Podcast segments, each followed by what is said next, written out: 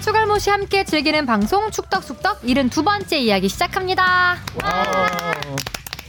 안녕하십니까 주영민입니다. 가, 비가 온 다음에 갑자기 이 날씨가 뚝 네. 떨어져서 어, 쌀쌀해졌어요. 오돌오돌 오돌뼈가 오돌표. 된 느낌. 그러니까요. 어, 그래서 어디서 들은 건데 어디서 들었지? 네, 어제 화제가 됐던 네. 하정우 아, 맞다, 씨의 맞다. 대화, 대사였죠. 아, 이제 조금씩 터널의 끝이 보이기 음. 시작합니다. 아직 갈 길은 멀지만 음, 프로야구가 무관중 연습 경기를 시작했고요. 그다음에 프로축구도 이제 발맞춰서 아, 개막을 향해 기지개를 켜야 할 때입니다. 아, 오늘은 예고해드린, 디- 예고해드린 대로 프로축구연맹 이정관 홍보팀장 모셔서 코로나 전국을 헤쳐나가는 K리그의 비전을 들어보고 아, 청취자 여러분 질문에 답하는 아주 어, 딱딱한 시간을 일종의 그러니까요. 청문회 같은 자리죠. 네. 막중한 인물을 딱 걸렸습니다 지금. 네. 굉장히 부담스럽습니다. 네. 자 일단 뭐 주바페 주시은 아나운서 안녕하세요. 주시은입니다. 네, 소개 빨리 하고 가겠습니다. 네.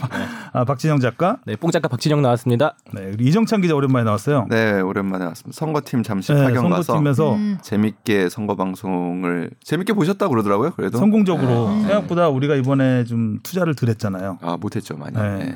경제가 좀 어렵다 보니 네. 사실 어떻게 보면 기존의 그 어, 앞에서 그 우리가 누렸던 그 최고의 선거 방송이라는 이미지에 어, 차- 흔들리지 않을까라는 우려도 좀 있었는데 아 이정찬 기자가 가서 아 아닙니다. 역시. 저는 아, 아, 캐리하신 아니, 거예요? 아니, 그냥- 우승 청구사답게 아. 진짜로. 아, 티 안 선거팀으로 나게. 가서 음, 티 안 나게 먹고 왔습니다. 예. 아유 뭐그 늦게 간 사람들의 특권이 있어요. 아. 잘 됐을 때의 기쁨은 함께 할 수 있고 못 됐을 때의 책임은 지지 않습니다. 고생 같은 건 네. 못 아, 봤는데. 요령이 있네요. 네. 그렇게 살아왔죠. 뭐 이정찬 기자가 이게 네. 숟가락 얹는 인생. 역할로. 네. 자 그리고 오늘 주인공 음. 야. 저희가 특별히 모셨습니다. K리그의 이종관 홍보 실장 아니고 팀장. 팀장님 모셨습니다. 와. 네, 안녕하세요. 프로축구연맹 홍보팀장 이종권입니다.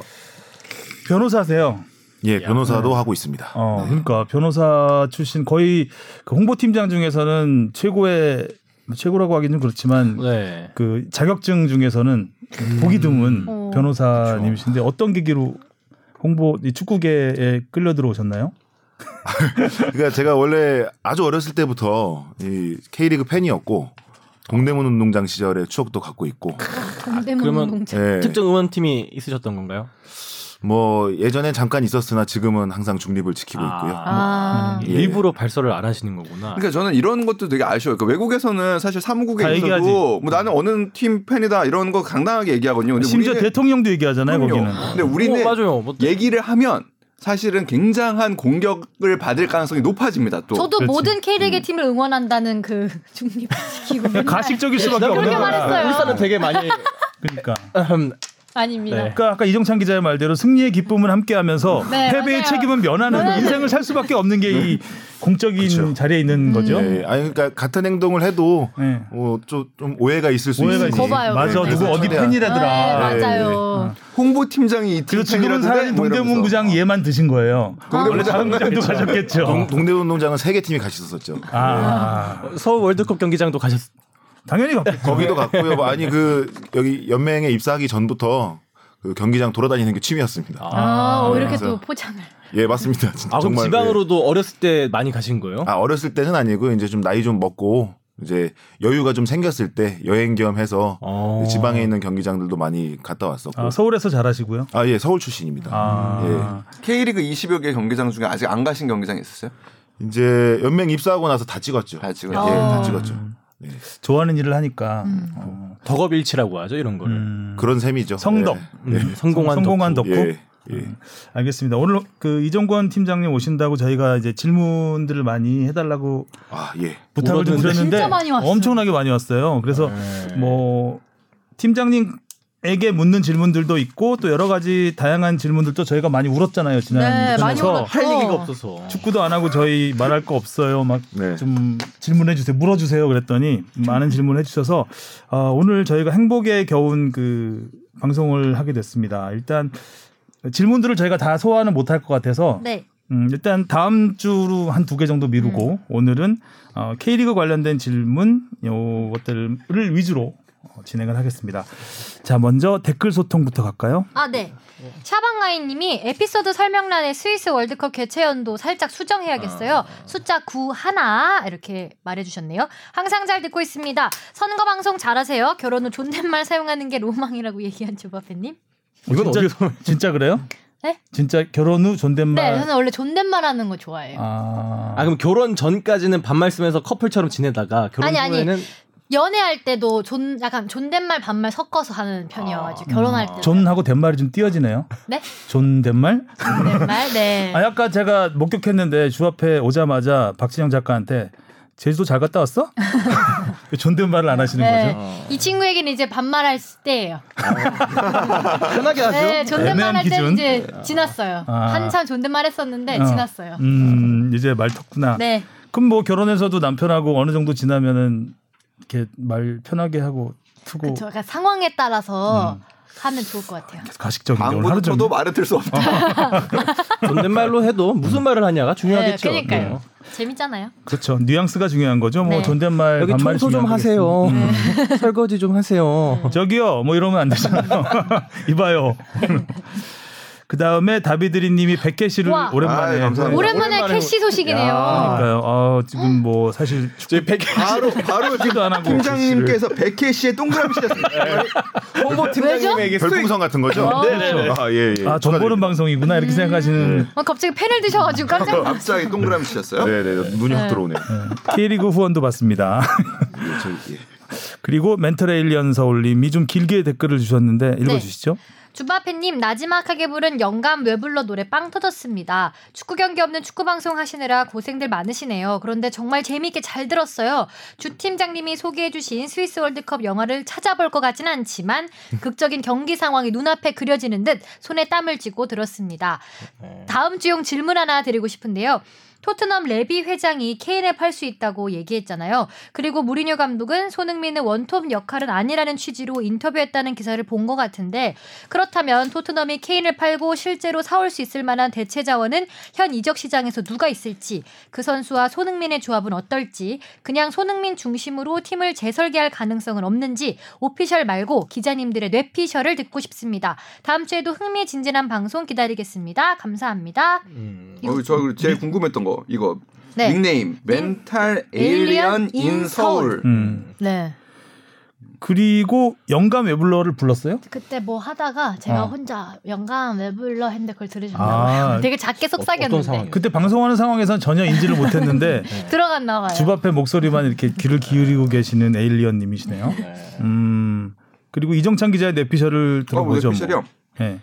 그 일단은 크게는 이번 여름 시작 이, 여름 시장 여름 이적 시장 여름 시장. 여름 여름 이적 시장에서 토트넘이 사실 가장 우선순위에 둔 거는 중앙 수비수라는 음. 얘기가 많아요. 그렇죠. 네, 아무래도. 그게 그럼요. 문제가 있죠. 예, 중앙 수비수 그래서 지금 뭐 근데 또 뭐 얘기 나오는 선수들이 또 젊은 선수들은 아닌 것 같긴 한데 뭐 디에고 고딘이라든지 뭐 이런 또 이런 선수들을 지금 베테랑들이네. 예, 모은다고는 하는데 일단은 뭐 궁금해하시는 거는 공격수잖아요. 음. 일단은 케인이 그러면은 과연 진짜 빠지느냐부터 일단은 해결이 돼야 되겠죠. 근데 케인이 빠진다면 지금 일단은 페네르바체에 있는 무리키 선수 이 선수를 좀 뭐 염두에 두고 있는 것 같아요.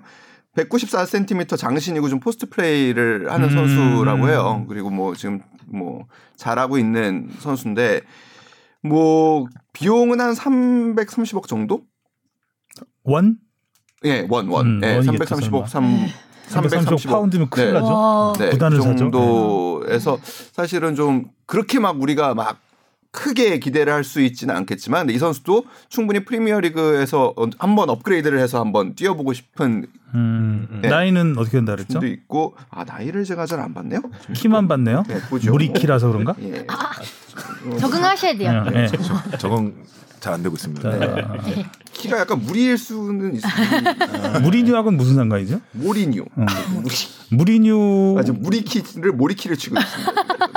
검색을 해봐요. 같은 유겠죠, 뭐. 네. 어디 모시래요? 음, 몰라. 모모시겠죠. 아, 80, 86년생이네요. 어, 어, 그렇게 그러면- 점, 점, 젊진 않죠. 젊진 네, 않아요. 네, 젊진 않죠. 거의 뭐 전성기는 지난. 음, 훨씬 일단 뭐 해리케인이 지금 음. 뭐 굉장히 이적설이 뜨거운 상황인데 이 문제는 아마 다음 주에 저희가 얘기를 좀 길게 해야 될 것 같아요. 죄송해요. 음. 아 잘못된 무리키가 지금 검색이 된 거고. 그 지금 토트넘이 지금 데리고 동명이네. 올려는 무리키는 94년생입니다. 아 아, 전문해요. 아, 네, 무리키가 두 개예요? 년을 몇 년을 그 속이신 아마 거예요? 86년생은 광저우에 있던 예, 예, 예. 우리 아, 역시 와. 이정찬 기자한테 이렇게 지적할 수 있는 수준이 없어요 아, 깜짝- 저희가. 깜짝 놀랐네. 저는 다 맞. 다, 아, 아, 아니, 예, 정찬이가 얘기하면 다 맞겠지 그냥 이러고 아 저도 성룡 그 생각이 선배님 들더라고요. 뭐가 돼요? AI 1패. 아유 죄송해요. 몸값 33억 원이네요. 공을 더 하나 골라 아니 이렇게 사과를 쿨하게 하신다고요? 너무 많이 들렸는데 아니 뭐, 일단, 일단 솔직히 존재 자체부터 들렸어 여기 33억 원 키는 맞아요 키 아까 190 몇 키 뭐 키. 키는 맞을 거야. 맞아요? 설마 뭐 184는 아니겠지. 뭐왜 이러니 오늘. 아 오랜만에 저 예. 선거- 선거 방송 하다가지고 정신이 선거 없어요. 아, 그, 그 출구조사 틀리듯이 네, 잘 조사를 들려요. 대- 출구만 했네 네. 안에 안 들어가고 네. 아이, 알겠습니다. 자 그리고 그다음 슈링크 300샷님이 오랜만에 댓글 주셨습니다. 네. 축구 영화는 이게 종결자인데 왜 언급을 안 하죠? 다른 그런 다큐 영화 아니고 진짜 영화 중에는 압살 수준의 재미죠. 주인공은 허구고 나머지는 진짜인 진짜 유명 선수들도 엄청 나오고 골투는 폭망이죠. 볼 필요 없습니다. 음. 네 슈링크 300샷님이 말씀하신 영화가 골이더라고요. 골. 골. 골. 네. 어 제가 찾아봤어요. 영화를 보진 않고 찾아봤더니 아 그러니까 예고편만 좀 봤거든요. 네. 오 정말 박진감 넘치는 음. 아, 진짜 축구 영화. 오. 음. 그래서 대충 내용을 설명드리면 그 멕시코 굉장히 가난한 멕시코 이민자의 그 소년이 음. 그 미국으로 건너가서 이제 막리를 하면서 축구의 꿈을 키워서 나중에 맞아요. 프리미어리그에서 성공한다는 이야기인데 음. 그, 그 프리미어리그 팀이 뉴캐슬 유나이티드입니다. 최근 그 사우디에 네, 팔리는 지금, 그 어. 예. 근데 굉장히 축구 실력도 뛰어나 보이고 주인공이 주인공이 쿠노베커라는 그 멕시코 사람인데 축구를 제법 해요. 잘하더라고요. 네, 예, 네. 축구 잘하고 또 감독이 데니 캐넌이라고 음. CSI 라, 라스베거스 시즌을 만드신 굉장히 유명한 감독이고 음. 또 나는 아직도 네가 지난 여름에 한 일을 알고 있다. 아. 알죠 이 영화 네. 유명한 영화 이 영화를 감독하신 분입니다. 봐야 되겠네요. 어 그래서 그 일단 집에 있는 VOD에는 없더라고요 골이. 음. 예. 네, 그래서 그냥 네이버에서 저는 봤어요. 1,100원에 대여할 수 재밌게 있네요. 어, 네. 하시고요. 저는 사실 그뭐 축구 관련된 영화 콘텐츠를 굉장히 즐겨 보는데 음. 사실 아, 지난주에 없으셔가지고 아니, 아까웠네. 들어 썬덜랜드 방송 들었어요. 그리고 그 예, 하성룡 기자가 저랑 안 맞는다고. 저도 안 맞아. 하성룡 기자랑. 이 잘안 자리에 없으면 맞아요. 안 된다니까. 큰일 아니 그리고 아니 근데 그 하성룡 기자가 좋아하는 스타일하고 저 그러니까 제가 제가 좀- 다르죠, 음. 많이 예, 달라요. 좀 다른데 또 하성룡 기자가 안 좋아하는 스타일 몇 개 추천해 드릴게요. 그 아, 이렇게, 이렇게 입맛 따라 볼 수 있는. 그러니까 그 저- 저는 좀 축구 관련된 컨텐츠를 다루면서 뭔가 사회 문제를 얘기를 하는 거를 좀 역시 좋아하거든요. 네. 철학적인 접근을 철학적인 게 아니라 좀 산만해야 되고 약간 좀 이야기가 약간 산으로도 좀 가고 네, 해야 되고. 막 추- 축구 영화인데 뭐로 막 아, 정치적인 우리의 이야기가 막 다루고 나오고 막 이런 거. 재정적인 이야기 나오고. 그러니까 좀 이렇게 질척대는 영화인 네. 거죠. 네. 그러니까 아, 표정 보여드리고 싶다. 이란 영화 중에 옵사이드라고 있어요. 음. 아, 옵사이드는 어떤 영화냐면 이란의 옵사이드? 네, 그 이란의 그 이제 아시아 그 최종 예선 다 상황에서 이제 굉장히 중요한 경기인데 이 경기에 여자 선수 여자 어린이들이 너- 어린이는 아니고 여자 소녀들이죠. 소녀들이 너무 들어가고 싶은 거예요. 경기장. 근데 아시겠지만 최근까지 아자디 경기장에는 여성이 들어갈 수 없었죠. 음, 네. 최근에 이제 최근에 네, 최근에 이제 풀렸죠. 네, 제한 구역을 두고 예, 그런- 그래서 이 여자 축구 팬들이 막 어떻게든 막 변장을 하고 뭐 해가지고 들어가는 과정을 그린 코믹 영화입니다. 오. 코미디 영화인데, 근데 사실 이 여성과 성 문제 그러니까 그런 문제를 다루고 있어서 저는 개인적으로 굉장히 의미 있게 본 영화고 또 하나는 레블레라는 다큐멘터리인데 예. 1996년부터 2016년까지를 다룬 다큐멘터리 영화예요. 어, 1998년에 아시다시피 이제 프랑스가 첫 우승을 하죠.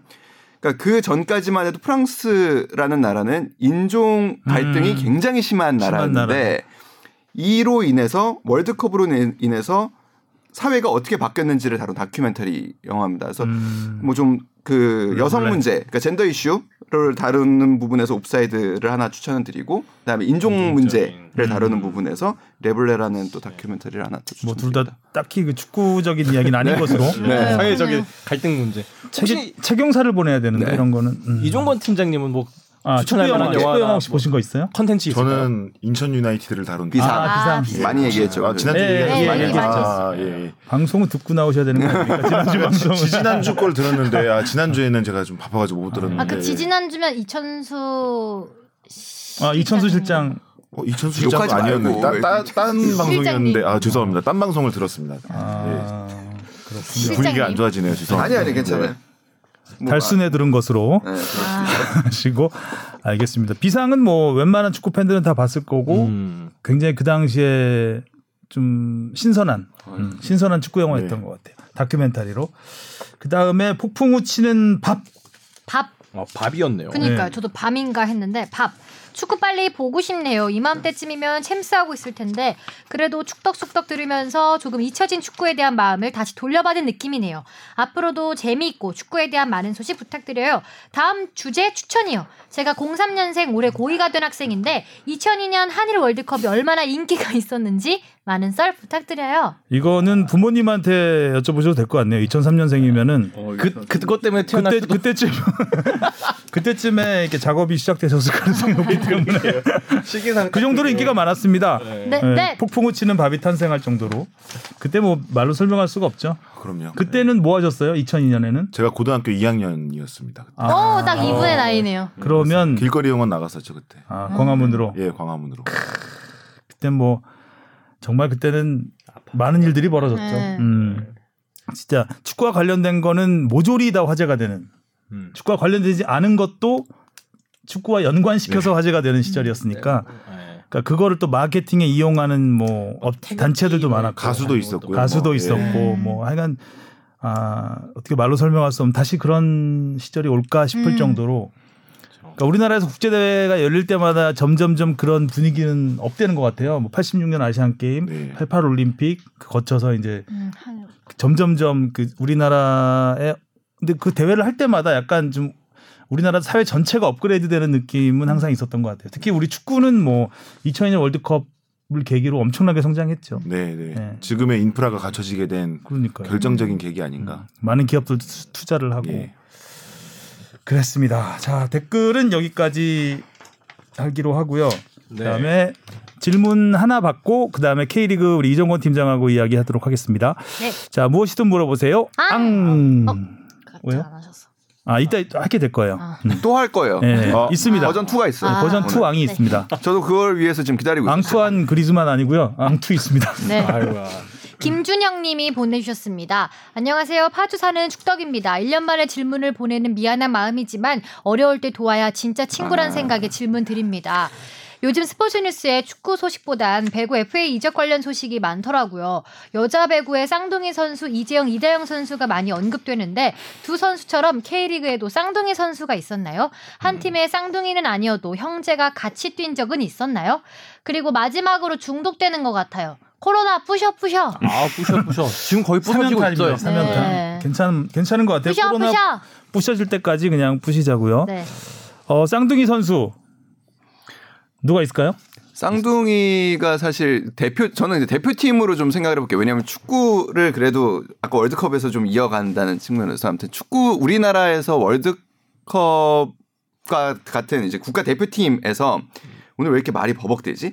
국가 대표팀에서 쌍둥이가 한 팀에서 뛴 적이 있습니다. 우리나라도. 오. 네, 그래서 그 김강남 김성남 쌍둥이 형제였는데 오. 둘다 김성남 지역 이름이네요. 음. 네, 그렇죠. 네. 그렇죠. 그래서 아까 우리 점심 먹으면서 모 당이 굉장히 그러니까. 강세를 보인 지역구에서 통합당 네. 통합당 선거구에서 네. 어, 총사팀 오- 그 갔다 오시고. 네. 사형제입니다.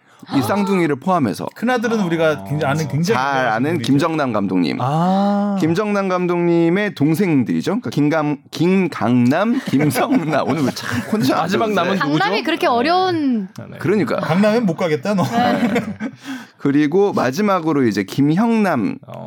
선수까지 이렇게 총 사형제인데 남자 돌림이시네. 사형제가 전부 축구 선수로 활약을 했고 김형남 선수를 제외하고는 세 분 모두 국가대표 경력을 갖고 있습니다. 음. 특히 김강남, 김성남 쌍둥이는 국가대표팀에서 미드필더로 함께 뛰신 적도 있으세요. 오. 그래서 어 김정남 감독 같은 나이 경우에 차이가 좀 나죠. 김정남 감독하고 좀 나요. 예, 좀 예, 날 거고. 음, 좀 나요. 그래서 세 예, 시대가 조금 달라요. 어. 세 한 세대. 형제가 같은 대표팀에서 뛴 적은 없다고 그래요. 어. 음. 네, 근데 두 분이 같이 뛴 적은, 그러니까 쌍둥이가 같이 뛴 적은 있는 거죠. 네. 신기하다. 그, 아무튼 A매치 기록을 좀 살펴보면 김정남 감독이 67경기, 그리고 김강남 선수가 39경기, 음. 아니다, 김성남 선수가 39경기일 것 같은데. 많이 오늘 틀리네. 너무 삐걱대네. 너무 AI가 아 맛이 갔네.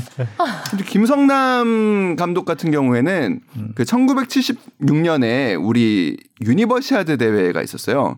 유니버시아드 대회에서 우승을 한 멤버이기도 합니다. 음. 당시 1976년 유니버시아드 우승은 그러니까 우리 축구가 국제 대회, 그러니까 세계 대회에서 처음 우승을 한 사례이기도 해요. 음. 그래서 한국 축구사에서 굉장히 의미가 있는 대회죠. 그리고 어, 외국으로 좀 돌려보면은 유명한 쌍둥이들이 좀 있죠.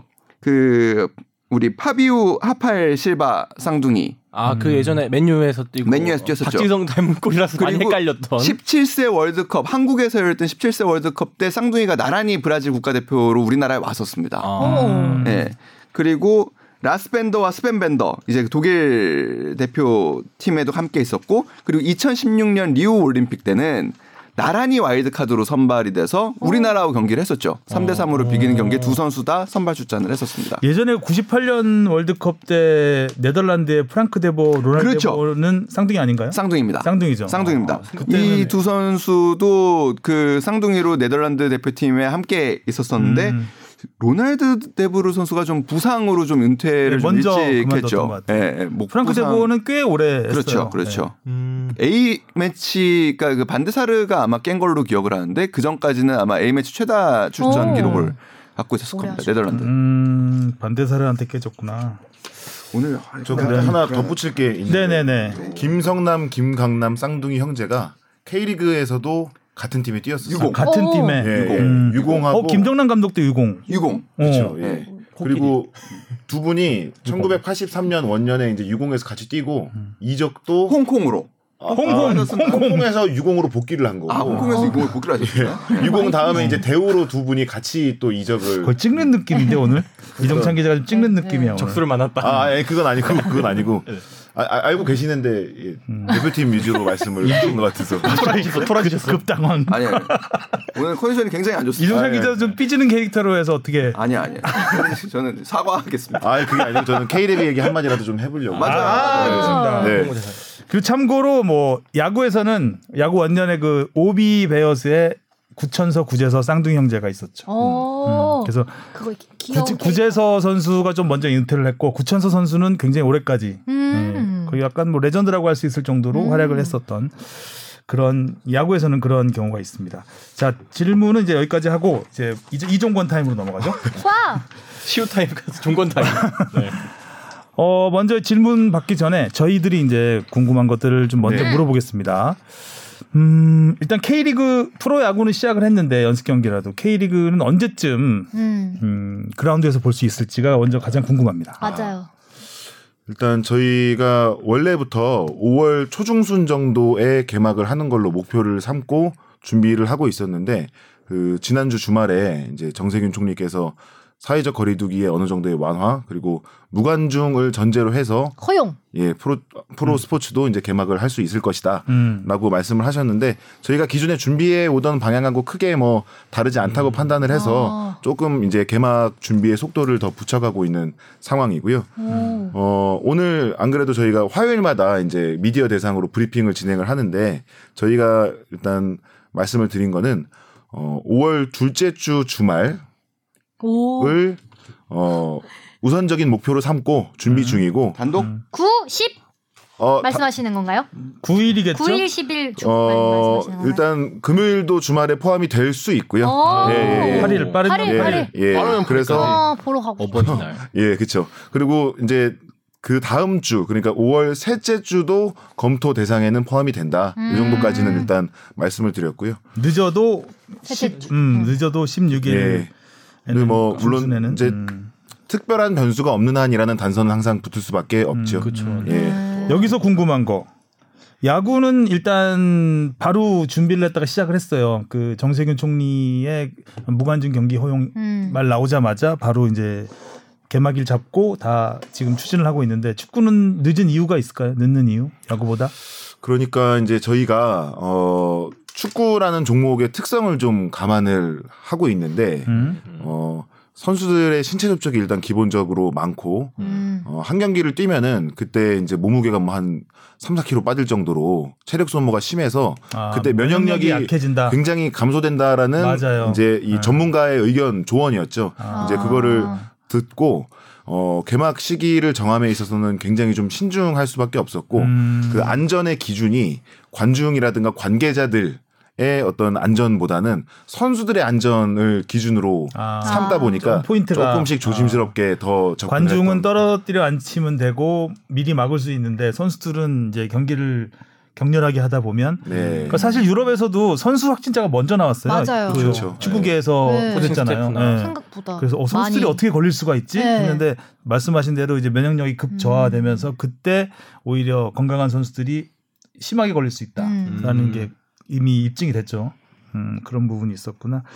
그리고 또 하나는 어, 코로나19 일단 그 개막이 계속 미뤄지면서 시즌권 환불 사태도 좀 있고 아, 어, 예. 이런 상황은 뭐 어떤 K리그 연맹 차원에서의 대책이 좀 있을까요? 음, 이제 기본적으로는 이제 시즌권 판매라는 거는 구단하고 그걸 음. 구매하시는 분 간의 계약이니까 음. 어, 기본적인 처리는 예, 니들끼리 알아서 해라. 뭐. 아니 아니 그렇진 않고요. 알아서 냉정하신데 해결해라. 어. 이제 우리 우리가 아니다.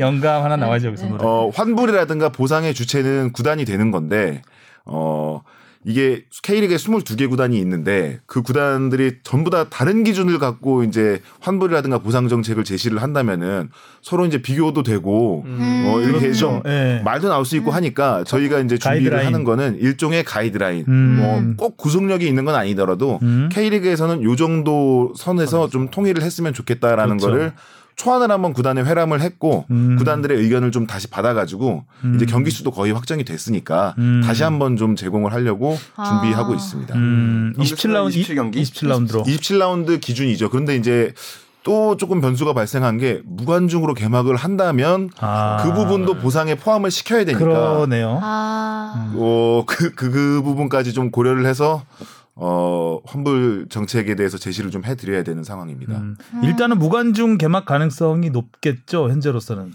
어, 현재로서는 조금 높은 편이고, 어, 결정은 이사회를 통해서 결정이 돼야 되는데, 이제 저희 실무자나 사무국 선에서 결정이 아니라, 음. 저희들은 이제 이런 이, 이 안의 장단점 그리고 이 안의 장단점 이렇게 음. 다 종합을 해서 정리를 해서 이사들이 좀 현명하게 판단하실 수 있도록 제시를 해드려야 되는 상황이죠. 음.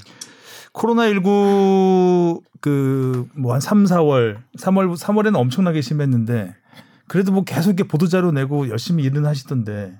아, 예, 예. 그렇게 그- 봐주셔서 감사합니다. 예, 진짜 일은 짜, 짠할 정도로 매주 뭐 한두 개씩 보도 자료 뭐- 모아서 뭐 페널티킥 가장 많이 넣은 선수 예를 들어서 아, 맞아요. 자, 옛날 자료 뒤져 가지고 예. 에.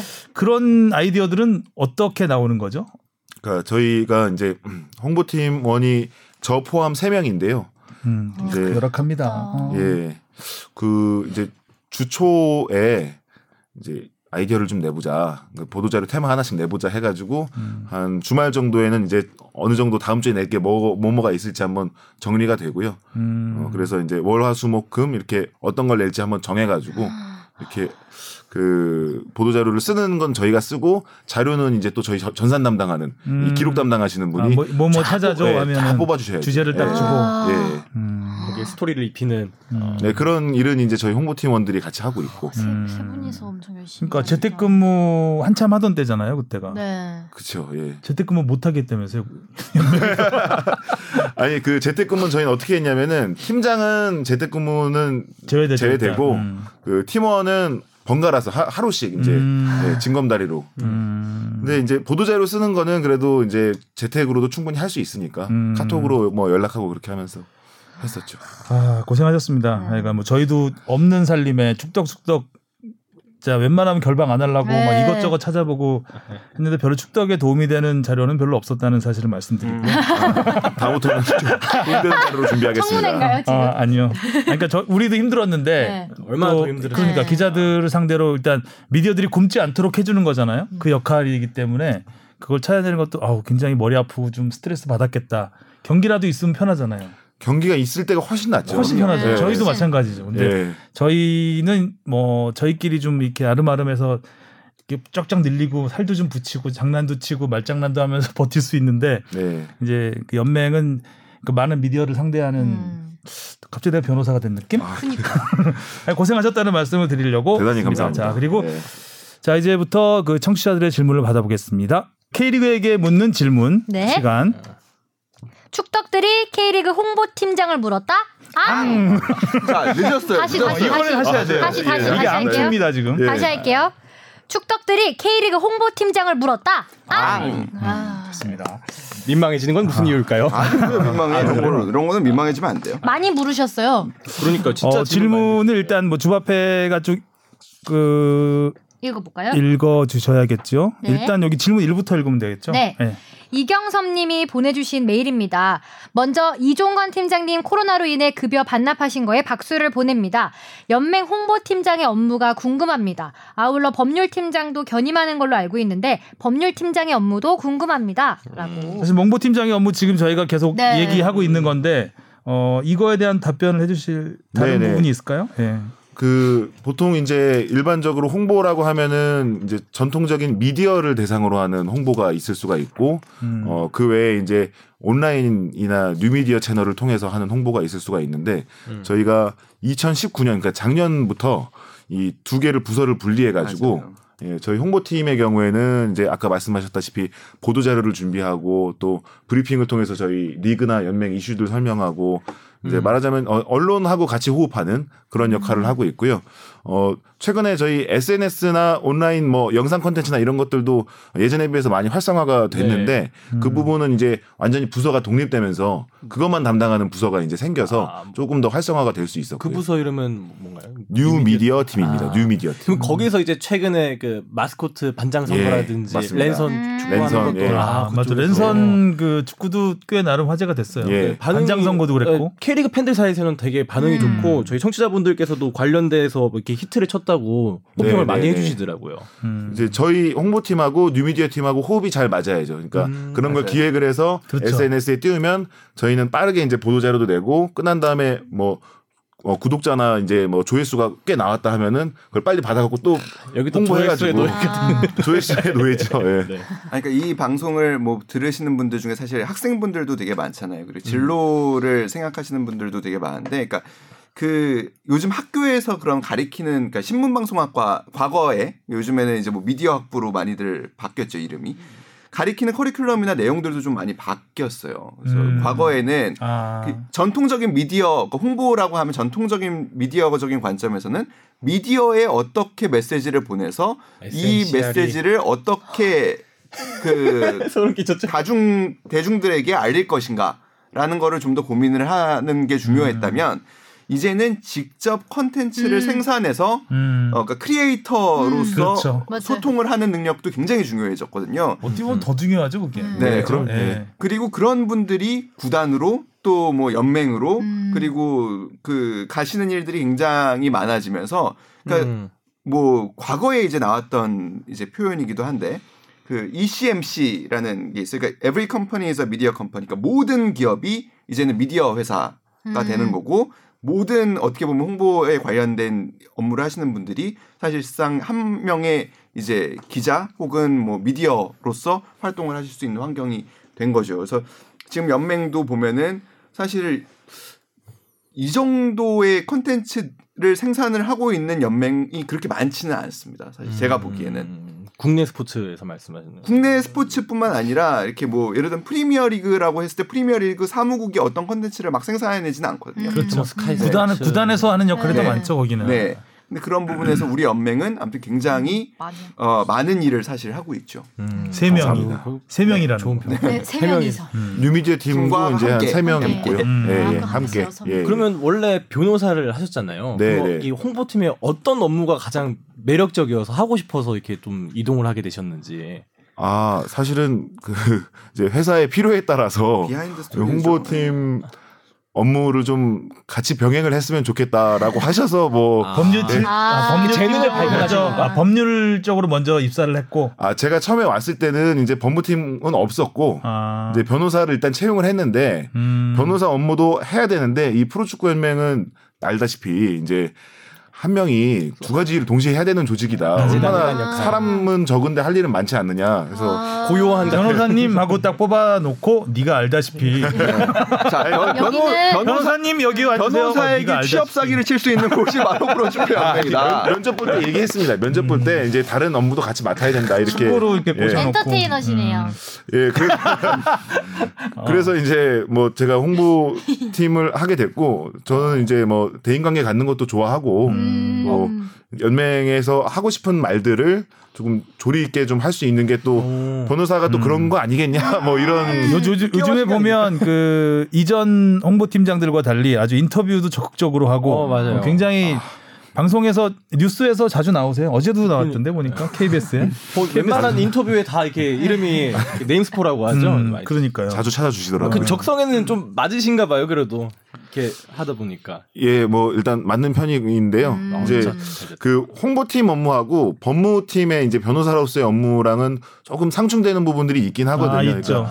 법무팀은 항상 이제 집중하고 연구하고 그래야 이제 좋은 결론이 나오는데 공보팀장으로 일 저질러 놓고 법무팀장으로 해결하는. 어.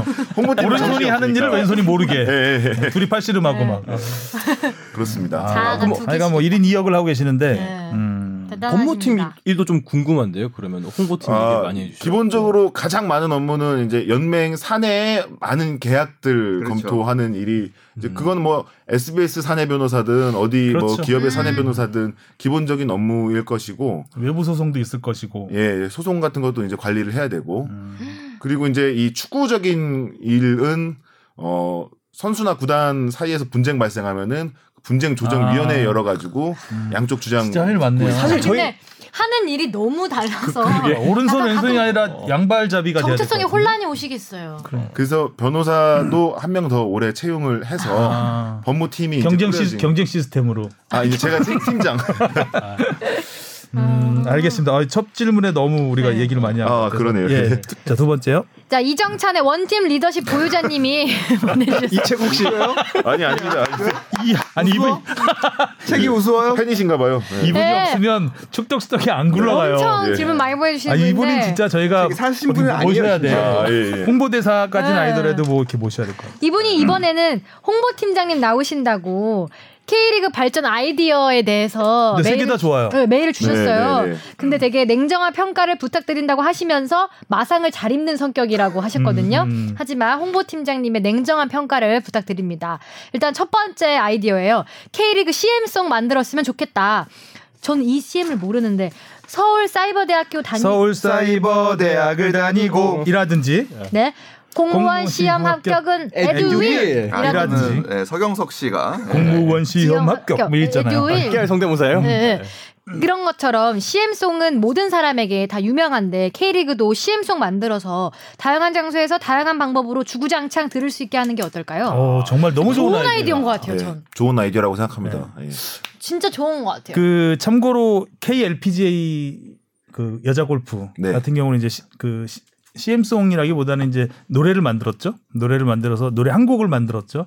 그래서 이제 그 선수들이 선수들이 이제 중간 중간 이렇게 합창을 합니다. 어, 예, 예. 그 경기 때마다 틀어줘요. 근데 약간 입에 좀 되뇌게 되는 음. 그런 효과가 있는 것 같고 좋은 것 같아요. 뭐 월드컵 같은 경우도 이게 음. 월드컵 송이 있잖아요. 예, 예, 예. 그럼 대회 가보면 어디가나 그 노래가 나와요. 이거. 음. 그리고 대부분 신나고 음. 따라하기가 편한 리듬이에요. 네, 네, 네. 그래서 좀, 어, 이 대회 하면 뭐 오래 오래 이런 것도 있을 수 네. 있고 뭐 여러 가지 그런 특징이 딱 되는 그런 게 있는 것 같아서 좋은 아이디어. 좋은 아이디어. 네, 굉장히 저는 좋은 뭐, 아이디어. 그러니까 이게 아예 CM송까지는 아니더라도 뭐 요새 요새 뭐 스포티비 같은 거는 빠바 빠바밤 이런 뭐 거라든지 막 음. 챔피언스리그 어. 음악 주제 같은 거 들으면 이렇게 맞아요. 가슴 설레고 막 벅차오르는 게 있잖아요. 뭐. 조금 달라요. 그러니까 그 챔피언스리그 음악은 앤썸이라고 하는 부분이고 음. 그다음에 이제 박진영 작가가 방금 스포티비 같은 거 얘기한 부분은 징글이라고 네, 하는 징글. 부분이에요. 그래서 음. 조금씩 다르긴 한데 아무튼 그리고 좀 전에 저도 음악에 관심 많아서 그 허밍했던 거는 2010년 그 남아공. 플래그 네. 그 음. 노래였죠. 그래서 그게 아마 주제곡은 아니었을 거예요. 주제가는 아니었을 거예요. 근데 어. 그런 식으로 음. 다양하게 아무튼 좀 사운드로서 어떻게 보면 접근하는 거고 K리그도 K리그 앤썸이 있잖아요. 예, 일단 앤썸이죠. 예. 선수들이 등장할 때 나오는 음악은 지금 현재 통일되어 있는 음. 어. 상황입니다. 네. 랜선 말고 이제 그렇죠. 주제곡을 그렇죠. 만들죠. 이런 식으로 네, 뭐 너무 징글 좋은 가사도 아이디어인데. 넣고. 네, 징글도 네. 만들고 근데 주제가도 이전에 만들고. 좀 만들었던 게 있지 않았나요? 슈퍼키드가 불렀었던 것 한 게 있던. 아, 내 사랑 K리그라는 노래가 있었죠. 예. 예, 예. 아. 어, 네, 내 맞습니다, 사랑 맞습니다. 네, 네. K리그. 그 노래도 되게 좋은데. 어, 그 예, 노래도 예. 되게 좋아요. 얼핏 들어봤는데 별론데. 화안 네, 저희가 저희랑 불러서. K리그 근데 이제 팬한테는 좀 찡한 감정을 주는 노래긴 하거든요. 그 아, 그 노래가. 근데 노래가요? 이제 좀 더 어. 확장성도 좀 생각을 해서 너무 찡했나 보다. 음, 어, 좋은 그렇구나. 네, 네. 굉장히 좋은 네, 아이디어신 정말. 것 같습니다. 어, 일단 김도영 씨 뭐 하시나요 요즘에? 그또 CM 송은 또 김도영 씨 아직 아직 김수철 씨도 네. 괜찮아요. 그건 오늘 아 기, 김도영 씨 음. 모르세요? 네. 잘 몰라. 껌이라면 역시 롯데껌 그, 노- 그 CM 송 아, 태교음악 만드시고. 네. 컴 어. 껌이라면 역시 롯데껌. 아 이걸 저희는 구아바 세대죠. 구아바 구아바. 망고를 유혹하네. CM 배틀? 이렇게 산으로 가요. 이동찬 네. 기자 너 맡겨주면 안 돼. 자, 아무튼 일단 원팀 이- 리더십 보유자님 네, 1번 첫 번- 질문 합격. 네, 첫 일번 질문 번째 합격. 질문 제한 합격. 합격이죠. 예. 질문 2번입니다. K리그 시축은 너무 재미가 없는 것 같대요. 그냥 중앙선에서 뻥 차는 건 재미도 없고 감동도 없는 느낌이에요. 매번 화제가 되는 야구시구랑 너무 비교됩니다. 그래서 시축하시는 분들마다 스피드건으로 속도를 측정해서 연말에 시상식 할 때 올해 시축상을 수상했으면 좋겠습니다. 예를 들어 주바페님이 시속 100km로 현재 랭킹 1인데 주영민 팀장님이 110km 기록해서 기록 경신했다고 하면 새로 기록 세운 시축자에게 왕관을 이겼어. 넘기는 식으로 해서 일종의 도장 깨기 챌린지식으로 만들었으면 좋겠습니다. 오.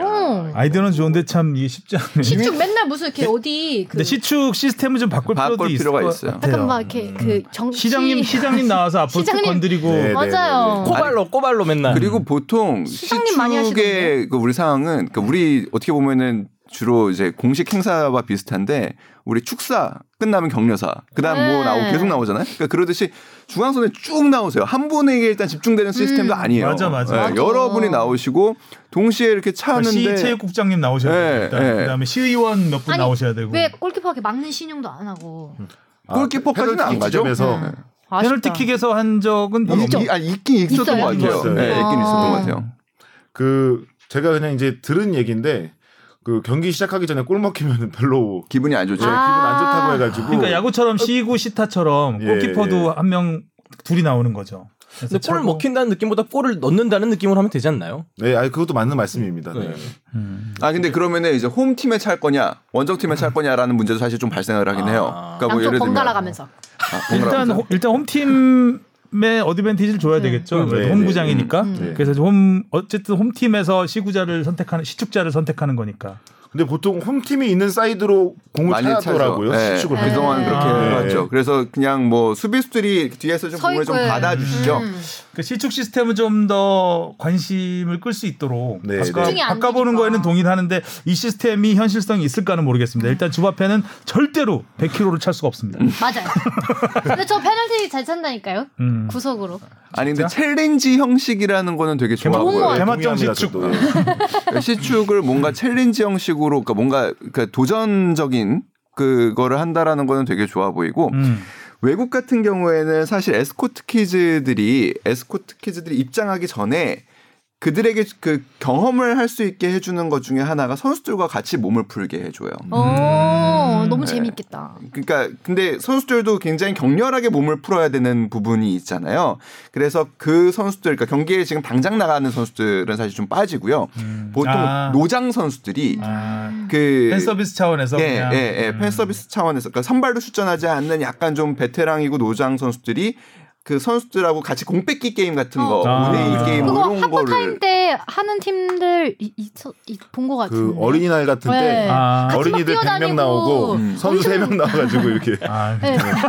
되게 재밌어요. 근데 보는 사람은 살짝 비꼬셨어 지금. 아, 이거 그렇게 하기도 하더라고요. 어. 제 보기엔 되게 네. 재밌어요. 아, 예, 급하게 조금 네, 보기엔 재밌더라고요. 음, 그런 것들이 저는 되게 좋았어요. 그러니까 그때 오늘 지금 이 지금 경, 여러분 경기장 그러니까 그런 것들을 이제 외국 구단들은 참 잘하는데 지금 경기장을 보시면 어떤 어떤 어떤 어린이들이 우리 선수들과 지금 몸을 풀고 있습니다. 아. 그 중에서 그 선수들의 뭐 이름도 이제 전광판에 아. 이렇게 아. 나오게 하고 그리고 특별한 사연이 있는 친구 뭐 이 중에 뭐 이 중에 이 어린이는 오늘이 생일이라고 하네요. 이런 음. 거를 하면은 다 같이 팬들이 박수 쳐주고 노래 불러주고. 이런 거는 그 친구에게 굉장히 큰 추억이 되지 않을까라는 생각은 사실 좀 음, 했었어요. 근데 지금 당장 시축은 거의 구단에서 음. 관리 구단에서 하는 그렇죠? 거죠. 네. 네. 아, 예. 구단 홍보팀장으로 착각하고 있는 줄. 아, 그 이제 챌린지도 이제 전 구단을 다 통틀어서 여기 했다가 저기 했다가 하기가 조금 힘들면 한 구단에서 이제 먼저 음. 뭐, 예, 쭉 이제 지속적으로. 지속적으로 해도 괜찮을 것 같고요. 음, 예, 그 저희가 이제 홍보담 구단 홍보 담당자들이랑은 이제 뭐 1년에 두세 번 정도는 그 간담회 같은 자리가 있고 하니까요. 음. 뭐, 한번 제안을 해서 음. 좋은, 좋은 아이디어로 아이디어 같아요. 아이디어를 네. 발전시켜 보겠습니다. 좋은 아이디어인 것 같아요. 네. 이것도. 스토브 그럼 올- 리그 갑자기 네. 드라마 생각나는데 맞아요. 저도 그 생각하고 어, 있어요 지금. 근데 이게 스토브리그. 참 어려운 것들 중에 하나가 민원이 들어와요. 그러니까 구단으로. 그러니까 그 아, 본인, 들어오죠. 예, 예. 본인이 이렇게 나서시고 싶은 분들이 그러니까. 이렇게 좀 나서시고 싶어서 이런 거를 들어왔을 때 그런 걸 또 구단이 어떻게 또 핸들할 수 있느냐 이런 것도 사실. 그거는 뭐 그 이후의 문제인 것 같긴 네. 한데 그건 잘못된 거니까 네. 질타를 받겠죠 드러나면. 그렇죠. 자 그다음에 세 번째 질문이요. 이재현 님이 보내주신 메일입니다. 예전에 축구 심판의 대화라는 유튜브 영상을 본 적이 있습니다. 반칙 선언 과정과 선수와 심판 간의 대화, 주심과 선심 간의 대화 등이 나타나 무뚝뚝하게만 느껴졌던 심판분들이 가깝게 느껴지는 영상이었습니다. 라고 하시면서 KBS 나라라 슛돌이와 JTBC 뭉쳐야 찬다에서 심판에게 바디캠을 부착한 예시와 또 프로농구 KBL에서 감독에게 마이크를 달았던 예를 같이 언급해 주셨는데요. K리그에서는 선수뿐만이 아닌 심판이나 코칭 스태프들이 팬과 호흡할 수 있는 콘텐츠를 준비하고 있는지 바디캠과 같은 다양한 앵글을 중계나 다른 콘텐츠에서 도입할 수 있는지 질문해 주셨습니다. 음, 이 영상 봤어요 혹시? 그 예- 축구 심판과의 대화 이 유튜브 영상? 저는 눌러서 봤는데 네. 재밌어요. 그러니까 그거예요. 그 모든 심판이 마이크를 차요. 네. 마이크를 차가지고 그러니까 중계진이 얘기를 하다가 휘슬이 불어서 중단이 되잖아요. 그러면은 중계진 오디오를 내리고 심판들의 대화를 어, 들려줘요. 네. 어, 그래서 이번에 딱 골이 딱 골이 딱 나오면은 애매한 상황이에요. 그러면은 주심이 먼저 내가 보기엔 골인데 일단 골 선언하겠습니다. 음. 라고 얘기를 해요. 음, 음, 그러면 또 선심이 뭐랑 막 얘기해요. 이쪽에서 봤는데 어, 이것도 옵사이드는 아닌 것 같아요. 그리고 오. 어, 막 이런 식으로 대화를 하는데 어, 몰입된다. 어, 되게 재밌었어요. 되게 재밌었는데 과연 프로페셔널한- 약간 우리와 이제 문화가 좀 다르기 다르죠. 때문에 네, 다르죠. 거기는 자유분방한 좀 문화가 있고 우리 좀 딱딱한 부분이 있잖아요. 저희 심판들은. 사실 이 영상을 보신 분들이 좀 많이 비교를 했던 게 K리그 내에서 심판들에 대한 평가가 좋지는 않잖아요. 맞아요. 그래서 막 조금 조금은 좀 선수들에게 위압적인 네. 예, 뭐. 그 매 느낌이 경기 약간 심판에 대한 기사 어. 는 계속 나오는 것 같고. 음. 어떻게 생각하세요? 마이크를 공개 그 마이크를 통해서 이제 녹음된 목소리를 공개를 한다거나 그 음. 혹시 이벤트 매치 아니었나요? 그건 그게 모르겠어요. 저는. 예, 아마 이게- 공식 경기에서는 이제 그게 그 규정상 그 아. 이게 되지 않는 걸로 알고 음, 있고요. 음. 바디캠 같은 경우에도 이제 IFAB라는 이제 그 아이팝. 이- 네. 예, 그 국제축구 평의회죠. 네. 이제 규정을 만들고 음. 제정을 하는 곳인데 거기서 허가하는 전자장비만 부착을 할 수가 있거든요. 아, 그러다 보니까 이제 그 무슨 지금- 이벤트 매치였을 가능성이 네, 있겠네요. GPS 장비 같은 거는 선수들이 이제 달고 뛰지 않습니까? 음. 그런 것도 다 하나하나 피파에서 허가를 해줘서 음. 달 수 있는 건데 바디캠 같은 경우에는 아직까지 이제 그 허, 용이 되는 그 장비의 유형에 포함이 포함이 안 안 되는 되는 음. 걸로 알고 있어서 근데 공식 경기에서 어렵다면은 저희도 뭐 무조건 뭐 뭐 때문에 안 된다 이럴 필요는 없을 것 같고 올스타전이라든가 예, 뭐 이런 그럴 때, 이벤트 경기 예, 때 그럴 가능하겠네요. 때 충분히 한번 시도해볼 만한 것 같습니다. 네. 그리고 심판과 선, 주, 주심과 부심 간의 대화도 음. 뭐 그런 경기에서는 음. 한번 충분히 해볼 만할 것 같고요. 음. 그러니까 저는 그렇게 생각해요. 이 부분은 사실 기- 저도 그 정확하게 이 영상인지는 모르겠지만 뭔지는 알거든요. 요런 그 심판들 간의 대화들이 어떻게 굉장히 생생해요. 그리고 새로워요. 그리고 과거에 이제 어 우리가 이제 중계를 볼 때는 이제 현장음이라고 하는 채널 원과 그다음에 중계진의 목소리가 들어가 는 채널 2 아, 바뀌기도 하죠. 채널 1에 이제 중계진의 목소리가 들어가기도 하는데 네. 음. 그것들이 믹스된 상황으로 사실 듣는데 저희 같은 경우에는 사실 분리돼서 들어, 음. 들을 수 듣잖아요. 있죠. 네. 가끔 가다 보면 현장음들이 재밌는 경우가 굉장히 아, 많죠. 많습니다. 네. 그러니까 감독의 외침이라든지 예. 뭐 제일 그러니까 현장 현장- 게 네. 그때 할 수 있다였죠 박상현 선수의 어, 뭐 그런, 그런 식이죠. 것도 있고. 그런 식이죠. 그거는 굉장히 미담이 된 케이스고 네, 네, 네. 욕설이 잡혀가지고 네, 징계를 뭐 그런 두 경우도 배로 더 있고. 받은 선수도 있고 네. 캐리그 있잖아요. 네. 예. 그러니까 그 과거에 저희도 기억이 나는 것 중에 하나가 뭐 감독님들이 예를 들면은 아 이런 걸 빨리 불어야지 뭐 이런 경우가 가끔 가다가 이제 경기 그라운드 마이크하고 가까운데 있는 경우들이 생생하게 들리죠. 들리는 경우가 있어요. 굉장히 재밌습니다. 사실 네, 생생하고 네. 어, 네.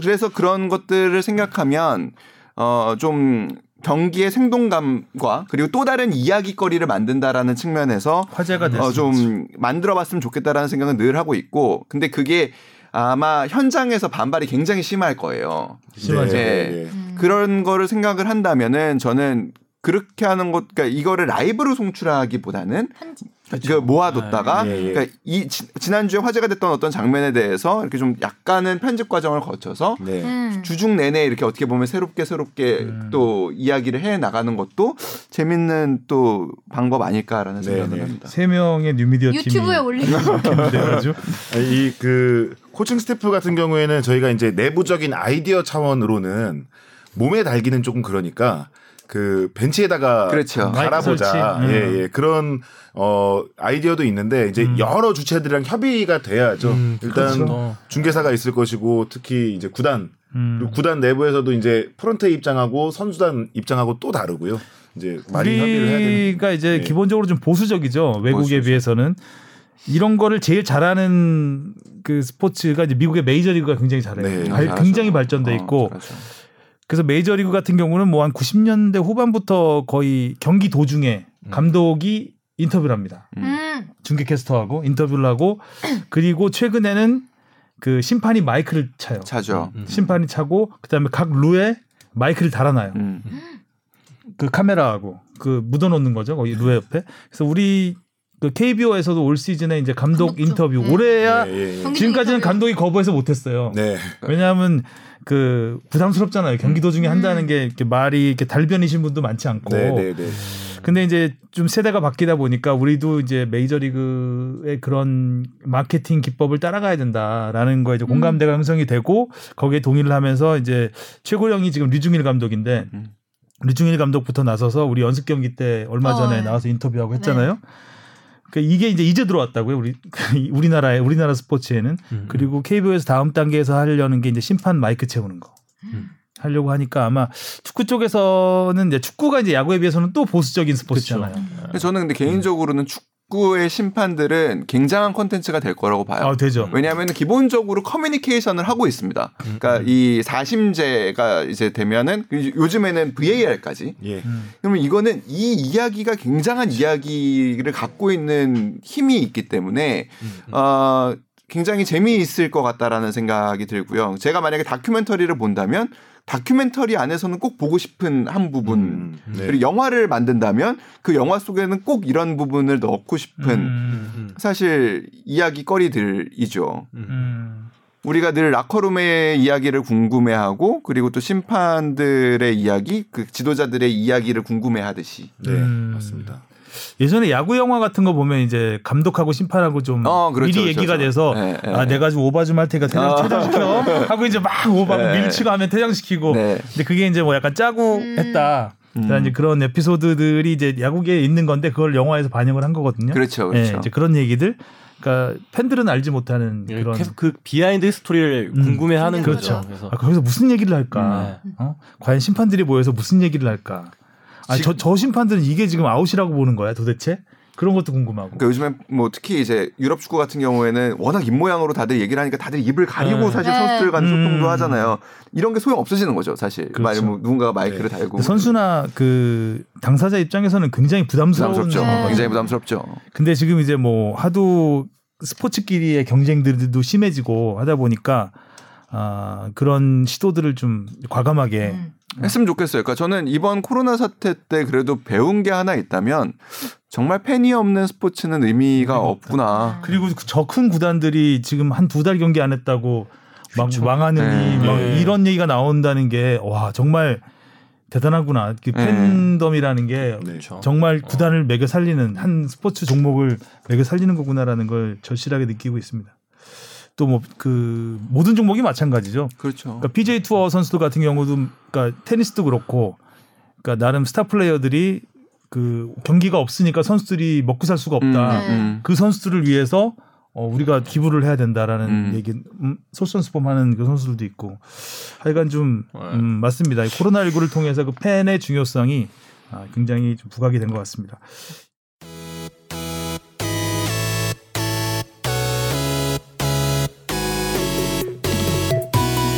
여러분은 지금 축덕 속덕을 듣고 계십니다. 쭉 들어주세요.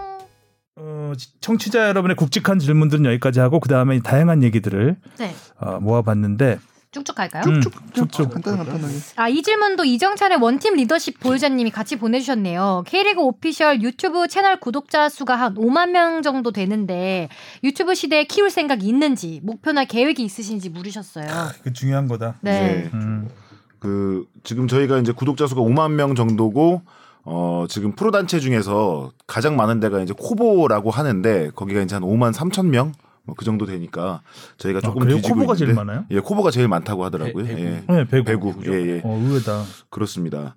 그 저희가 이제 당연히 확장을 하, 해야 되고 음. 네. 더 많은 어, 신규 팬들을 유입을 해야 되는데 그러자면은 음. 이제 기존에 저희가 축구적인 컨텐츠를 계속 내놔서 그것을 좋아하시는 분 외에 이제 새로운 예를 들면 온라인 게임이 될 수도 있고 음. 셀럽이 될 수도 있고 이런 거에 관심을 갖는 사람이 음. K리그랑 연계된 컨텐츠를 보고 어 음. 관심을 갖고 아. 예, 구독을 누르고 이런 그 과정들 그러니까 그냥 신규 유입자를 이 받는 좀 경로가 확장이 돼야 될 것 같다는 판단 하에 음. 여러 가지 협업들을 하고 있습니다. 이제 음. 어, 저희 피파 아, 온라인이라든가 음. 그 얼마 전에 이제 배성재 아나운서랑 음. 그, 랜섬. 예 음. 랜선이라든가 예 아, 랜섬이래. 랜섬. 랜선 썸 예. 타는 건 아닌데 둘이 왜? 이래. 그리고 이제 꾸준히 컨텐츠가 나오는 게 중요하다고 그러더라고요. 음, 재미있는 게 막 그렇죠. 1년에 한 네. 번씩 나와가지고는 안 되고 맞아요. 예, 계속 예. 올려야 돼서. 네. 그러니까 장발을 아마 치다가 크게 홈런 한방 뉴미디어 팀 더 늘리셔야 될 거예요. 인명은. 네. 뉴미디어 그 팀 혹시 필요하시면 뭐 하는 거야 지금? 시대적 대세 흐름이 어웬 구인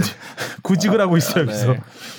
음. 자 그 두 번째요. 두 번째 K리그 웹드라마 투아츠 시즌 2 기대해도 되나요?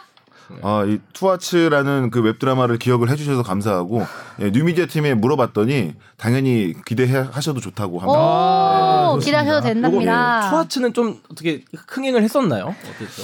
중박 정도였다고 봅니다. 중박. 네네네. 한 편당 그래도 한 10만씩은 나왔다고 음. 하고요. 조회수 평균적으로 네, 유튜브 유튜브로 조회수? 유튜브로 예, 구독자 수가 5만 명인데 시간이 넘었 그 정도. 여섯 편 정도 나왔으니까 합쳐서 뭐 한 60만 이 정도 나왔다고 하는데. 음. 음. 여기 조회수의 일가견이 있어요. 아, 예, 예. 네. 다음 질문입니다. K리그 마스코트 반장 선거가 히트를 쳤습니다. 이와 관련한 에피소드가 궁금하고요. 또 앞으로 반장인 수원의 아길레오는 어떤 역할을 하게 될까요? 아, 예. 그 반장 선거는 그 모티브는 팽수에서 음. 착안을 해서 아. 아, 잘 만든 마스코트 하나가 뭐 열선수 알- 안 부럽다. 음. 그리고 이제 저희가 그 통합 머천다이징 뭐 이런 것도 굉장히 좀 신경을 쓰고 있는데 머천다이징의 굉장히 중요한 소재가 마스코트인데 그렇죠. 별로 K리그에선 부각이 안 되고 있다.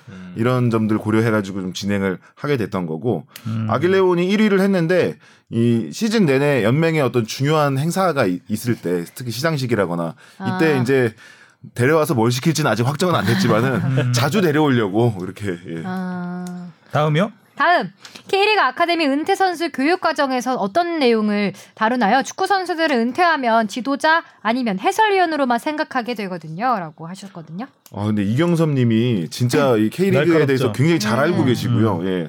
아카데미 은퇴 선수 교육 과정은 이제 곧 이제 은퇴를 앞두고 있는 이제 선수들을 대상으로 해서 저희 K리그가 만든 어떻게 보면 재교육 과정 요런 건데 어 그 향후에 새로운 진로, 그러니까 지도자나 해설위원 같이 기존에 이- 예, 많이 오- 가던 진로 말고 새로운 진로를 모색할 수 있는 기회를 제공해주고 그런 분들하고 연결해주고 이런 취지고요. 그 일반적인 행정 사무 그런 것들을 가르쳐 드리는 강의도 있고요. 어, 창업에 관련해서 가르쳐 드리는 어. 강의도 있고 다양하다. 예, 뭐 유튜버, 유튜버, 콘텐츠 크리에이터 아, 그런 것도. 어. 로 가는 길을 가르쳐 드리는 강의도 야. 있고 그래서 이때 자- 작년에 저희가 교육했을 때 뭐 고할래의 2호 전 선수가 와서 강의하시기도 하셨고 음, 축구 선수 출신인데 지금 차- 창업해가지고 지금 활동하고 계신 그런 그분이 와가지고 강의를 하시기도 하셨고 아, 음. 창업이면 주로 자영업인가요? 뭐 어떤 업종? 창업이 자영업이 아닐 수가 있나요? 아, 그 타영업도 있나요? 가게 이런 뭐 음식 아니, 가게는 아니었고요. 그러니까 요즘은 스타트업 같은 것도 많이 만들죠. 그 뭐 방금 얘기한 고알레도 그렇고 그다음에 뭐 최근에는 뭐 여러 가지 스포츠 사이언스와 관련된 뭐 이제 뭐 어, 스포츠 사이언스 GPS 오랜만에 듣는다. 그 음. GPS가 뭐 돼 있는 것도 선수들이 참여해서 사실상 만들 수 있는 것들이고요. 음. 그러니까 데이터와 관련된 예를 들면 분석이라든지 뭐 여- 여러 가지 지금 사실 창업들을 선수들이 하고 있고 도전하고 있어요. 그 부분은 굉장히 좋은 부분이라고 생각합니다. 음. 자, 질문들이 많아서 시간은 별로 없고 네. 좀 빨리빨리 가겠습니다. 다음이요. 작년 전북과 울산의 우승 경쟁으로 가짜 우승 트로피까지 음, 등장했습니다. 맞아요. 가짜 우승 트로피의 행방이 궁금합니다.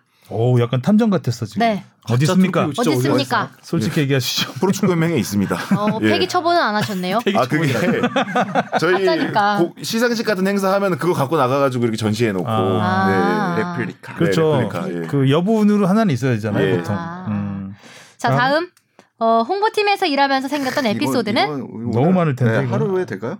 뭐 주로 술과 관련된 에피소드가 많고요. 네, 저도 다음. 뭐 예 그렇습니다. 네, 음, 다음이요. 변호사와 K리그 홍보팀 직원 무엇이 적성에 더 맞는 것 같나요?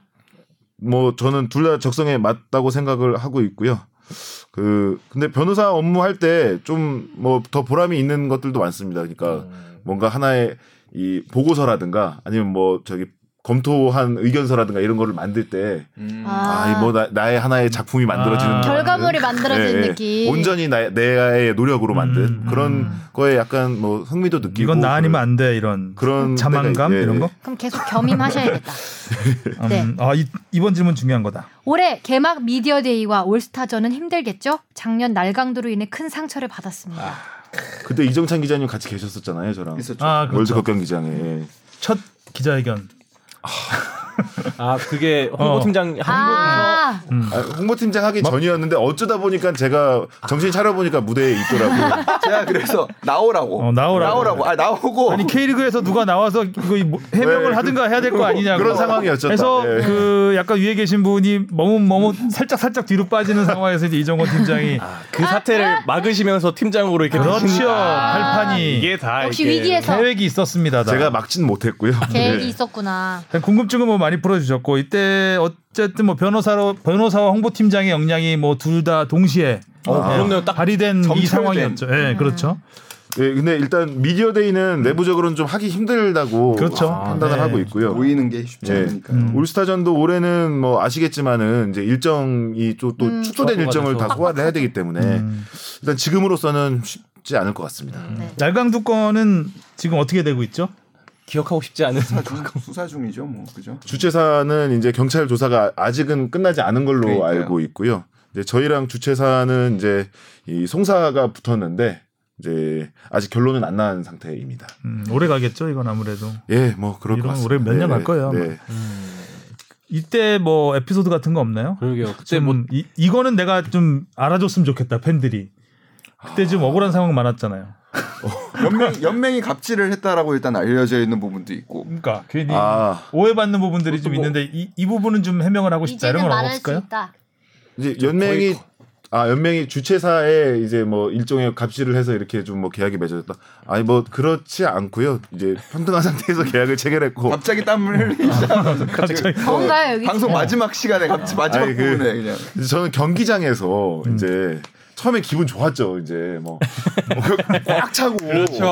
아. 아, 그리고 이제 그 기자석도 음. 이제 120석 정도가 준비돼 있었는데 저랑 같이 120명 120명한테 막 이런저런 설명해가면서 막 하니까 기분 이 어떡해. 좋잖아요. 근데 이제 후반 딱 되는데 안 나왔잖아요. 아, 그 그러니까 이제- 그때까지도 모르셨던 거예요, 똑같이? 아, 근데 일, 일단 1차적인 문제는 늦었잖아요. 아, 그렇죠, 이벤트 그렇죠. 늦었잖아요. 그러니까 언제 오냐고 다 저한테 물어보 그렇죠. 음, 이게 120명 정도가 저한테 물어보는데 저도 모르잖아요. 그러니까 이제 뭐 전화하고 막 그러다가 계속 하다가 너무 힘들어서 이제 거의 주저앉을 뻔했는데 아, 안- 안 경기 나. 시작했다 이제. 근데 경기가 괜찮았어요 전반전에. 괜찮았어. 재밌었죠. 어, 재밌었죠. 네. 그냥 골 넣고 뭐. 그래서 막 저도 막 가- 기자들이랑 같이 환호성 지르고 하다가 갑자기 안 나. 와 이제 후반전엔 드디어 나오겠지? 이제 나온다 이제 어, 호날두 후반전엔 나온다 나오겠지? 이제 그랬는데 이제 안 나오면서 이제 그때부터 비극이 이제 시작이 야, 아, 여기, 참- 여기까지 하겠습니다. 아, 음. 네. 네. 알겠습니다. 뭐잘 해결되겠죠. 뭐. 네, 네. 그 다음이요? 아, 요거 네. 네, 뭐 이거 아 이거 밑에는 이게 제한 사항이라고 또 보내주신 게 있어. 청취자분들이 음. 자, 따로 약간 좀 묶어놓긴 했는데 음. 네, 한번 아, 뭐, 예, 네네네. 아시죠?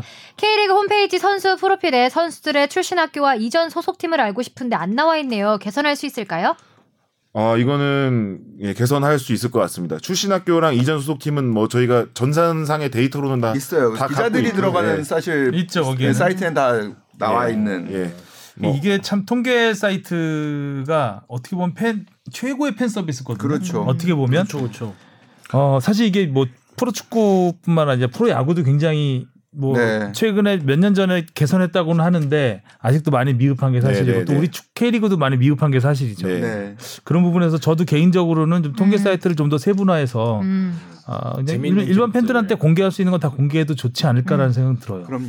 근데 이제 홈페이지가 데이터가 표출되는 게 너무 많으면은 이제 무거워지고 느려지는 문제랑 아. 적절하게 기술적으로 좀 조화를 시켜야 되겠죠. 음. 근데 이 정도는 이제 말씀하신 출신 학교 이전 소속 팀 정도는 이거야, 뭐. 당연히 필요한 것 같습니다. 네. 음.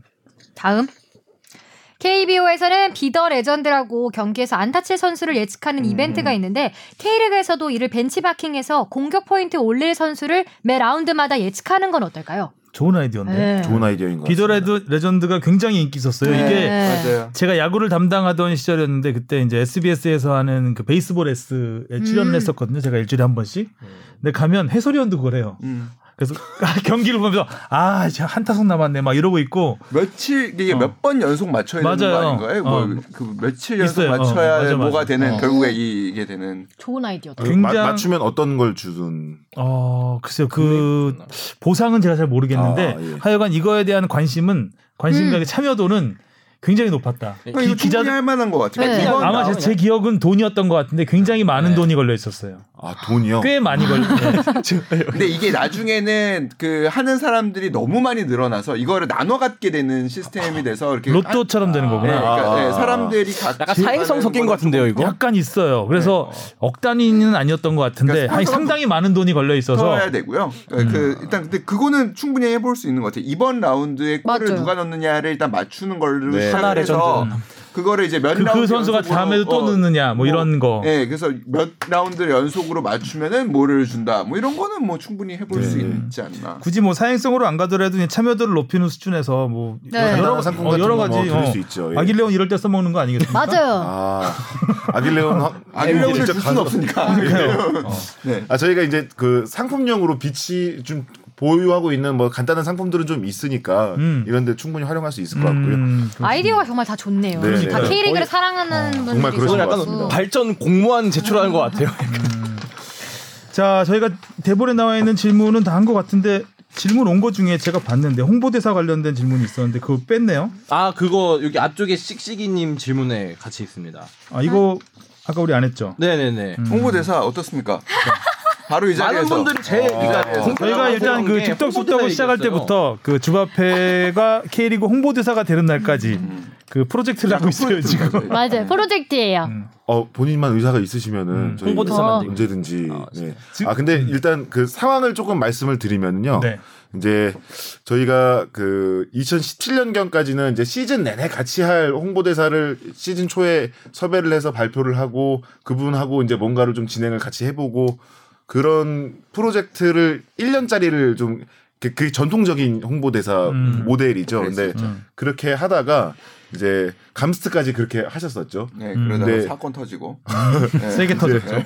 그리고 이제 어 그 이후에는 이제 저희가 이 홍보대사가 1년 동안 쭉 같이 가는 사람을 사실 섭외하기도 쉽지가 않고 음. 왜냐하면 인기가 있는 사람은 당연히 바쁘게 되고 그러면 K리그에 소홀하게 되고 그 저희 입장에서도 계속해서 같이 뭘 만들어 나갈 특별한 컨셉이 없이 그렇게 하기도 좀 어렵고 하다 보니까 이제 이제 한 사업별로 이렇게 음, 건 바이 네. 사업별로 건으로? 건 바이 건으로 아. 그렇게 좀 셀럽들하고 같이 하는 것들을 만들어 보자라는 음, 비정규직으로 하겠다. 어. 그런 지금 그런 내, 내부적으로는 좀 그런 상황인데 그 뭐 그렇다고 해서 뭐 문이 닫혀 있는 게 전혀 아니고 음. 어, 좀 이따 같이 한번 얘기해 보시죠. 아니 근데 왜냐면 홍보 대사가 됐다라는 거는 명예와 함께 그분들에게 책임을 드리는 거기도 네, 사실 네. 하잖아요. 그러니까 네. 그분들이 내가 1년 동안은 정말 K리그 홍보를 위해서 뭐 애써 보겠다. 네, 그 네. 과거에 이제 뭐 연예인 분들이 그분들 중에 상당 부분이 진짜 되게 열심히 하셨던 열심히 했죠. 분들이 네. 있잖아요. 뭐 윤두준 씨 같은 경우에 진짜 음. 열심히 축구를 원래 열심히 좋아하시니까. 하잖아요. 네. 특히 저 박재정 박재정 씨도 네. 굉장히 열심히 해주셨고요. 수원에 어. 완전 열심히. 예. 했군요. 네. 이게 홍보대사가 그러니까 1년 단위로 했었다 그랬잖아요. 네, 네. 1년 하면 안 하는 거예요? 그 사실 위촉은 하지만 해촉을 하는 개념이 없습니다. 아, 그렇죠. 그래서 지금까지 하신 분들은 모두 K리그 홍보대사 홍보대사라고 보면 명예 되고. 홍보대사. 보시면 되고요. 예, 예. 그러니까 위촉이나 한번 해 주세요. 어떻게- 어, 소문 들었어요, 소문 들었어요, 예, 지금. 알겠습니다. 그러면 그, 바로 얘기 시작하겠습니다. 네. 그러니까 여러분이 이루어 주신 거예요. 거의 마음은 벌써 아, 홍보대사예요. 여러분 아. 들으셨죠? 이미 책임감은 갖고 있어요. 네, 아나, 아나운서국에서 허락 안 해주셔도 괜찮나요? 아니 허락해 주실 걸요. 엄청 어, 허락해 주- 좋아하실 걸요. 그게 뭐 딱히 네. 뭐 큰 뭐 돈을 돈이 들어가거나 이런 건 아니잖아요. 네, 네, 일단 네. 명예직이고 네. 책임감을 갖게 되는 거예요. 그러니까 일단 일 앞에서 뭐 더 이미 열심히. 굉장히 책임감을 음. 너무 많이 느끼고. 네. 어. 벌써 K리그 다 중립을 지키고 네, 중립을 있고. 지키고 예. 있고. 어, 준비된 벌써- 자세. 네. 일단 그렇죠. 삶은 홍보대사 삶은 살아왔어요 벌써. 아, 그도 아무도 홍보대사라고 안 해서 그렇지. 너무 많이 다녀가지고 다들 제가 뭐 아, 하는 그럼요. 예, 뭐 그걸 하는 줄 있습니다. 알고. 네. 뭐 주 앞에가 간다를 다 갔는데 뭐 주고 음. 맞아요. 네, 네. 제주만 못 갔어. 제주 저 정도 못 간. 거. 프로축구 연맹만 가면 돼요. 아, 네. 그쵸. 알겠습니다. 아, 오늘 말씀도 너무 잘하시고 역시 네. 아, 근데 저는 듣다 보니까 음. 목소리가 진짜 좋으시고 어, 목소리도 맞아요. 좋으시고. 무슨 소리가요? 음, 감사합니다. 전화하고 싶은 갑자기 목소리. 아 목소리가요? 아, 아쉽긴 한데 감사합니다. 내가 아직 노래를 못 들어봤는데. 코로나 끝나면 노래방으로 아, 한번. 예. 아 알겠습니다. 어, 오늘 아주 뜻깊은 시간. 재밌는 시간. 네. 음. 아, 감사합니다. 평소에는 저희가 뭐 취재하려면 뭐 이정찬 기자나 성룡 기자가 전화로 계속 많이 괴롭히긴 할 텐데 직접 나와서 질문들에 답변해 주시고 해서 어, 이정찬 기자는 뭐 손 안 대고 코푼 네. 방송이었던 것 같고요. 그리고 그, 그 손안대는 과정에서 엄청 틀렸네 또 앞에. 아, 역시 손 대야 할 듯. 어. 손을 잘못 대서 네. 알겠습니다. 오늘 뜻깊은 시간이었고 또 K리그 개막하면 또 언제 시간 되면 다시 한번 뭐 모셨으면 좋겠고 아 늦게 시작하지만 뜨거운 인기몰이를 아, 지난해에 이어서 하기를 시작한 바라겠습니다. 만큼 더 좋은 그리고 자 오늘 마무리 그는 그 우리 주 홍보대사가 뭐 코로나 부셔부셔라도. 당선 소감 K리그를 푸실 수는 없으니까요. 어, 일단 출고 조사에서는 이기셨네요. 자 K리그 홍보대사로서 열심히 응원하겠습니다. 네 고맙습니다. 네, 감사합니다. 감사합니다. 다음 주에 만나요.